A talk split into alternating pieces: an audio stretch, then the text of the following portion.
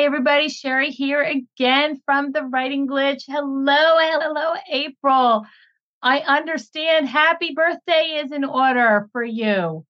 Yes, our Beacon of Light podcast became three years old today. So 1,095 days old. So we have almost 200 episodes. So it's great because we go live every Tuesday night and for three straight years. Woo, we're getting it up there. So it's exciting. Nice. So, who is this person that I'm talking to? April Tribe Drew is a special education teacher, a domestic abuse survivor. She has nine children of her own, all with disabilities. Ah, nine children. I can't even deal with two some days. The host of the Beacon of Light podcast.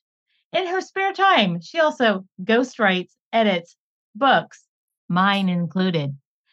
April, I don't think you have any spare time. Am I right?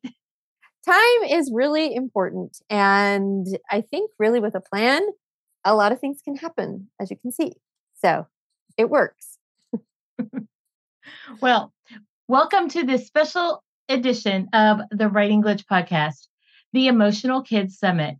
As we head back to school, emotions are high. Some kids, both young and old, have difficulty managing time. We are talking all month to professionals who help kids with learning disabilities self regulate their behavioral outbursts. Look for more episodes to this unusual month here at the Writing Glitch. April, some people in our podcast cannot see you, but those people who are taking the companion course will see something that you are doing that's very unique to everybody else. What are you doing in the background here? My hands just start signing because um, of those nine kids, number six and number eight were born deaf. Okay, I guess let's learn some ASL to add to the mix. So it's good practice for myself. And if my daughters ever see this, they'll be like, okay. So mom knows that we are important too, and communication for us is just as equal. I am mom certified. I am not license certified, not yet. That test is coming next July.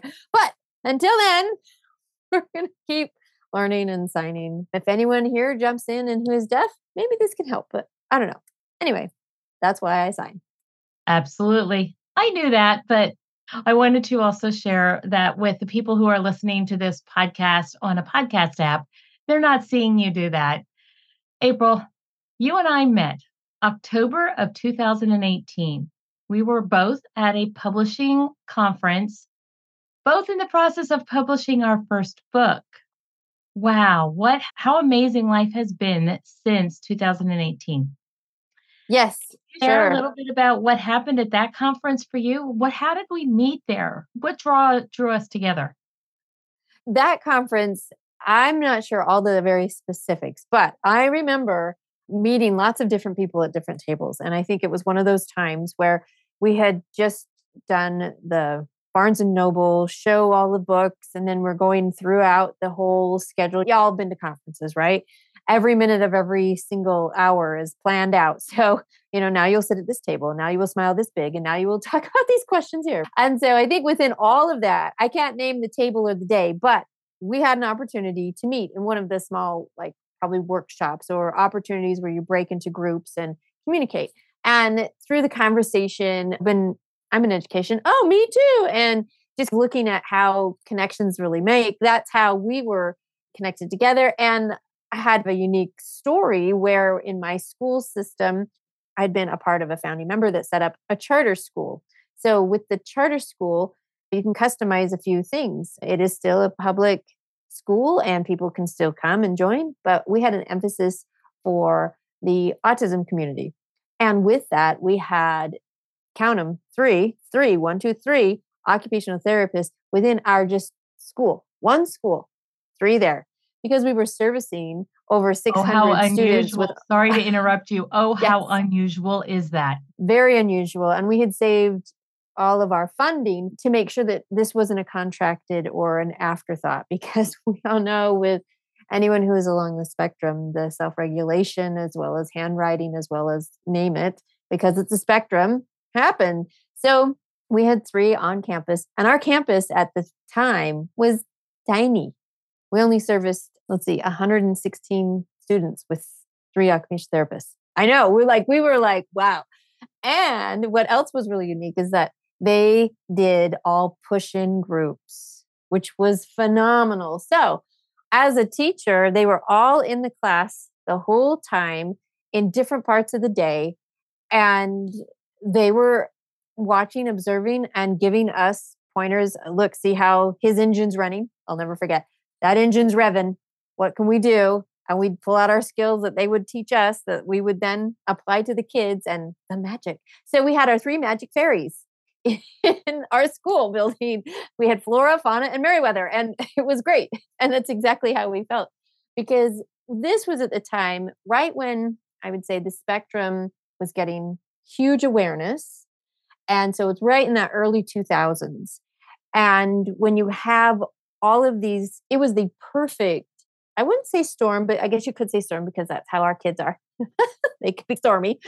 But it was it was really perfect as well as our speech and language pathologists they would be right in there as well. So there were teams of all of us within the classroom from elementary through eighth grade for those first two years and then we expanded from there and now it's actually in three different campuses and same idea and the push in model has just been one of those that's my first teaching setting with a push in model so i didn't know anything else. So when new teachers would get hired they were just mouth open they're I can touch them. And I'm like, oh, wait till they come into your class, honey. This is gonna be I'm great. Sorry, that that that's I almost lost it there. I can touch them, and you're really talking about the therapist. The therapist, yeah. We can ask them all the questions. They're there live. We can pop in. We can, and of course, they would have to do some pull out just because of the nature of some therapies. But for the bulk of it, they were within our whole group. So as you guys are all part of this writing glitch, that's something that we hope that education can take on as a whole, because really it would just eliminate lots of challenges in so many places. And I understand everyone's got to have a qualification and it. I get it. Special ed teacher. I gotcha. I know the federal laws, but heck, if you can have somebody in there, especially in those kindergarten, first grade, second grade, when handwriting is getting started. And oh my gosh, they're not going from bottom up, they're like going from top down. Wow. Let's just start there. anyway, yeah, very cool. Very cool. So at that conference, you and I realized that we had this wonderful connection. We thought the same way about push in and working on a workload model as instead of a caseload model from the OT perspective and lingo that we talk about. And that was like the first connection. And then we also had this other person that came into our lives, this Jonily Zupancic, who now is co authoring a book with me. And you are ghostwriting it. Yes, it's so exciting. It's so much fun. You guys are great.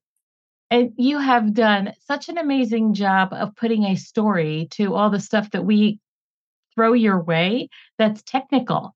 You are have been a true blessing in that. So for everybody listening in the audience, look for more information about Math DYSconnected because that is what's coming down the pike here in September. Yay! Woo! So exciting. so thrilled yes. for you guys. Yes. But that's not all that you're doing. Your first book wasn't really about education. It wasn't about your kids per se. Tell us a little bit more about this connection that you have with domestic abuse. Sure. I don't think anybody wants a connection like that. But if it happens, no. if it happens, let's figure this out. I did. I wrote a book called Pinpoints of Light Escaping the Abyss of Abuse. And it is my memoir. So, my first marriage, because we want to just take a slice of time. And I needed to express and explain what had happened in a way that was just like you would be reading a novel. So, I wrote it just as story and not necessarily, and this is what I learned after these things happened. And many books can be written like that self help support. But for this, I needed, like anything, when you connect to someone's story, what do you do? You share it, you tell it. You're like, oh, you have to meet this person. Oh, you have to read this thing. Oh, you have to hear the podcast that I just heard. We are connected and touched. Cheri talks a, a bit about this as well. And the whole frontal lobe, this is our decision making place. And logic is right here. Story is a little bit more primal, it's back there a bit. We've got to get through the logic to the story. All right, why am I talking all about this? In domestic violence, there is no logic happening because usually we have a mixture of, you can have a mixture of substance abuse as well as mental health, as well as narcissism, which is a piece of mental health issues. So there's a lot of stuff in the mixed bag going on. And for my particular situation, we had bipolar schizophrenia that was not diagnosed until much later. So this is a hard thing to kind of understand in a marriage. And this isn't a blame, it's trying to figure out what's going on. And the more we tried to support and help one another, the more this, I guess you'd say, monster opened up. My book really talks a lot about this. You would have a feeling of, if you ever saw the movies, let's see, A Beautiful Mind, if you ever saw that movie, you'd get a taste of this. If you ever saw the movie Rain Man, you would get a taste of it. And trying to think of the third movie now that escapes me for some reason. But this concept of we've got a lot of challenges balancing out here at the same time. And when abuse happens, whether what I say in domestic violence, the person who's perpetrating the abuse is either a caged animal or a hunter. And we're probably more familiar with the hunters, the people who plan, the people who like to have control, the people who play that cat and mouse game for that constant control of abuse that happens. And you can go into a lot of psychological understanding of this. And then what I call the caged animals, where maybe they are suffering from some type of mental health challenge or substance abuse. And so they in themselves are trapped. And just like when you approach an animal in a cage, now, mind you, I am not saying that people are animals. I'm just giving you a visual here. But when you approach an animal in a cage, they don't know because they are trapped. They don't know if you are there to help them or to hurt them, period. And they will strike out. And those strikeouts, whether it's physically, spiritually, financially, physically, a combination of everything, that's abuse. So we were within that latter portion of what happened. So within that story, we understood quickly that the game of survival was thrust upon us. And that's not a healthy environment for emotionally for kids to be raised in. And we do mention a little bit about that part of their story within the book. Yeah, I encourage you to go ahead and grab this book to get some understanding. I was I read it, and so it is on Audible if you want to just listen to it while you're doing your everyday chores. But it gives you a good concept of how this emotional upheaval within life happens and the impact that can follow through. Now, that doesn't mean that it's hopeless, right? I am smiling. I am a happy person. and so there is light and hope afterwards. So the resiliency is there as long as you bring in the healing that comes with it and the support and the skill work that I think would help any kid, any adult. And so I'm really excited to be here on this podcast to really help with anyone who has questions about this and we can move forward from there. So, what are some signs that a teacher might notice in a classroom? Maybe it's a kindergarten, that they don't know the kid's family at all because this is the first child that entered school. What are some of the signs that there might be something going on at home that's not quite normal? It can be really challenging to say, here's the list that's definite. But your gut first feeling is usually something to follow through on. Don't make the judgments of, but watch for how they interact or disconnect with people, what makes them kind of trigger quickly or not trigger at all. You just you're just watching and this is really building relationship 101, right? Trying to get to know people, you're asking questions, what do they like, what do they don't like? If they're always trying to please please you, that doesn't mean that there's abuse happening at home. It's just an interesting thing to note because a lot of kids who please, they please, so they're not going to get into trouble, right? So they can avoid the something that might happen later. Again, pleasers are not from abused homes necessarily. It's just something to be aware of and notice. Of course, physical markings is something that's an obvious one, but the emotional type of thing is how do they talk in their imaginary play? What do they connect with? What do they not connect with? How do they share their story? Is there one person always in charge and in control of everything? When they come into a group, do they have to be the leader? Do they have to have the one that has all the attention? Again, not saying that, oh, that equals abuse happening at home. It just is, I'm going to ask more questions and follow through with this and find out more that if whatever I can and go right to the source. Even though sometimes that source, those parents might not want to share, still ask, make a connection and a relationship with them because when they're ready, they will spill it. So connect, be that friend, communicate with that. And always try to be the detective role of, ooh, I saw something. Ooh, I saw something. Take note of it, but you're not on CSI. you're not trying to solve the world problem there. Take note and build the relationship so that you can communicate. Because if they trust you, they'll spill. You've done a lot of work in supporting after somebody is out of the situation or trying to be removed from the situation. And I believe you call it survivorship. And maybe I'm misunderstanding you, but what happens in that time frame where they finally open up and get away? How could a teacher or a therapist support that situation? Great question. So, I do talk a lot about what I call the supporters toolkit. And it really it's a course that's short and quick that helps you to notice a few things and the the concept really is about showing empathy and to know that people are doing the best they can with what they have and as a supporter you will start to discover your role as you might be the one where you've built the relationship and they can vent to you and so you take that information which helps lift their load but you don't judge afterwards or give them the list of advice as a counselor. Okay, now you should do A, B, C, D, F, G. So there's different roles within a supporter. There is that one where you can have that friendship. You might be the role of a supporter where you hold the backpack for somebody that's making their plan to leave, or the special password, or you're the one to go call and pick up the kids. There, like I said, there's a variety of things. And there are people which are not a good fit as what I call the support team. The support team are those first responders, not necessarily police and firemen, I'm talking about. They're the first responders to know because they've built a, a bridge of trust there that the person who's reaching out can trust you and vice versa.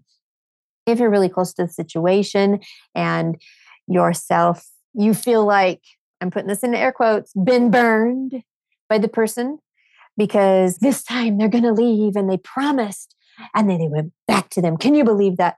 You're probably not a good team member. Just going to say, because that's like a fireman coming in to a burning house and as he's hosing it down saying, Did you start this fire? I know it was you started it. Probably not very helpful. Just going to throw that out there for us so you get a visual on this. So they come, first responders come and respond. They don't judge, they step back, and then they let the investigators come in and figure out who actually started the fire. But they came in, they're not going to yell at people who are drowning. Well, how'd you get in that water? Not going to do that. So that's as a survivor, those people who are trying to build their team to help escape, they are looking for people to, to have that connection with. And if you want to be a part of, quote, that team and offering support, that's the intense part of things. So when it comes to teachers and therapists, really being the listening ear. And if they share something that you have to report, of course, that's your obligation to report. But if they share something, really make sure that they know that you are there as you listened and that you cared, you showed the empathy. That's a huge piece of this because, in the bottom line, we're human. Humanity has to connect to humanity. Stories are told. And if you know that lies pop up because they are trying to protect and cover, you're not the gotcha police. Oh, I got you in a lie. You're like, wow, they maybe had to share that because something else has popped up. So it you just take a different perspective on it and you nod and smile a lot. And your empathy, you're empathetic with them while they're trying to figure this out. I think really great information and being positive. And you might not even know the situation at all, but you can see someone who's down and sad you don't have to know what the whole background story is. Just be positive and happy and show them some light, show them some hope. And if every time they're coming into the therapy session, they're like, oh, could we play with the, can we do the rings today or the blocks today? Sure, let's try that. Something where they can feel like they had a say in what's going to happen and you can connect back with them or you can say, hey, you know what? We're going to be doing this today, but we can plan that for next week. And then you follow through on your word. Really, just being positive and helpful is one of the best parts of this connection. So you're also talking about how to connect with the student and working with them and helping create that empathetic path with the student as well. As the parent, we go it works both ways. It's not just the student that we have to work with, it's the parents as well. Do you have any programming or do you have any resources on how to help the teacher communicate with maybe the principal or an administration that they're not going to throw up the red flag and be mandated reporter instantly that we can work through some of this because as therapists and teachers we are mandated reporters but how do we work through this and not isolate the situation does that make sense it makes really good sense. And like I said, the first thing is to try and build that relationship together. So I'm going to say this you're reporting, it's going to get a notification. Child Protective Services is going to go out, or in, in theory, they go right out and they're going to assess the situation. And we're going to get into these things. But maybe some questions that could have been asked prior to really would have saved a lot of challenges because I'm not saying that there wouldn't be problems there. I'll just give a situation of a fellow author. So her child has intense medical needs, intense medical needs. And he's been on the near death brink several times. And he doesn't look good. And he bruises easily. And because of the nature of his illness, she's called probably monthly for CPS. And she constantly says, Come on over. If you want to know the situation, just come and ask me. I can show you what the life is like. You come right up. Here's a YouTube channel. It's all right here, or what have you. Ask questions first, build those relationships of trust. I love to put out little surveys that are quick, the short stuff. What does your kid like? What does he not like? What do you like? When can I contact you? What's best for that? And I know it's always a challenge. No script is going to be the golden key, but keep working on it and keep building those relationships because that if you can know what the background is, or at least what they've shared with you, it's helpful. And not everything goes into the immediate physical abuse. And now, that doesn't mean that words can't hurt equally as well or worse. I'm not saying anything of that. We're just talking about as you are having all of these amazing people within your community, classroom, therapy room, get to know them. They're not the number, they're not the labeled, oh, there's the runner. Oh, there's the thrower. They're the people. And yeah, they might have a tendency to behave that way, but the behaviors don't shouldn't label them. And I'm not talking about label of classifications and all that stuff. I think all of those things have a place and an importance so that you know how you can do your therapy. And if you were trying to help somebody that was not on the autism spectrum and you were just doing those kinds of therapies, that would make sense. So, of course, you need those kinds of labels. But when you over label like the runner, the thrower, the biter, eh, not really helpful. So just, I know there's kind of a long way to get back around to it, but really ultimately it's building the relationships. So anything with emotional regulation, if you have somebody that they've built a trust with, that's the first way to to break through so many of the doors, and you'll see behaviors over time really calm down. Get to know them, show empathy. That's what I'm taking from what you have said. Is yep. that a good nutshell? Yep, I love it. Yep. Great. Is there anything else that you'd like to share? Oh man, sure. How much time you got? No. so I think really I'm thinking about emotional regulation and things like that. If we just keep it as a baseline, sometimes we freak out or there's things like social and emotional learning and all this thing. I'm not a licensed social worker, I'm not a therapist, I'm not a counselor. I'm a teacher. And I am a woman, I am a mom, I am a friend. So, what are the skill sets that I have? I can make people I can bring happiness into their life by just being me, shining out that little light that I have, right? That little light of mine, I'm gonna let it shine. Yeah, you got it. Right? It's that's that concept really is get to know some people, share those likes, have fun. Sometimes we get so far into the serious because there are serious natures. But if you could be the one that was a piece of hope and light and shining out for someone, let's do that. That's a lot more fun. It doesn't give you a headache. I'm just saying. if you have some options there. Because emotional and social regulation for students really is, yeah, their behavior is telling them, telling you something. Instead of trying to race in to try to control, let's let them share for themselves. There's a an interesting picture out on the internet right now. And this has to do with something not exactly what we've been talking about, but I'm going to share the picture anyway. So imagine this. And I've worked with this because I have deaf daughters. So imagine you live in a world that is silent and your communication is very visual.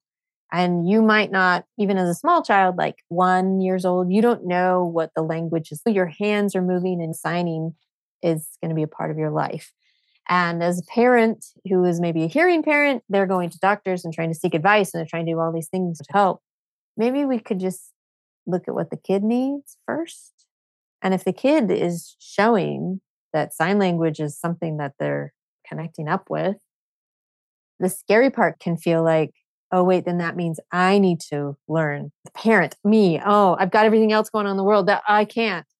Let's see if we can plug them in. Let's see where that thing is. That thing is. All right. I don't want to get into political things. The choice is what I'm saying really is let's find out from the kid first. What are their behaviors? What are they showing? What are they displaying? Let's follow that lead a little bit. And really, that's going to be super helpful. And then the image is there's a mom, there's a doctor, and there's this like a speech bubble that in the picture has all different devices of how to help somebody hear mm. with technology. And then you see the child off to the side in a little bubble that's above his head with hands moving, like sign language. Mm-hmm. And so the mm-hmm. kid was actually telling you what you needed the whole time. And sometimes we just get distracted by all the latest and whatever kind of shiny. All right, that's an example with deaf. But it can be similar to so many different situations. Are we actually listening to what the kid needed? Are we looking at what the behavior is telling us? And again, this doesn't have to go deep and crazy we can just be like, hey, looks like you're having a hard a hard morning and we're thinking about that in our head. And a lot of time distraction is the perfect thing to do, right? Distract them with some something that makes them happy and it's not gifting, but it's it's something that is connecting. So hopefully something like that can help out there. And if you guys have any questions, I'm really happy to share with whatever that I can. And my classroom is an open classroom. I invite people in constantly. Come, take a look, see, feel, experience, get to know, see my mistakes, see our wins, and the, that relationship and connection is just so vital. Okay, I'm coming over. I will see you in your classroom tomorrow. I'll do some more YouTubing on it.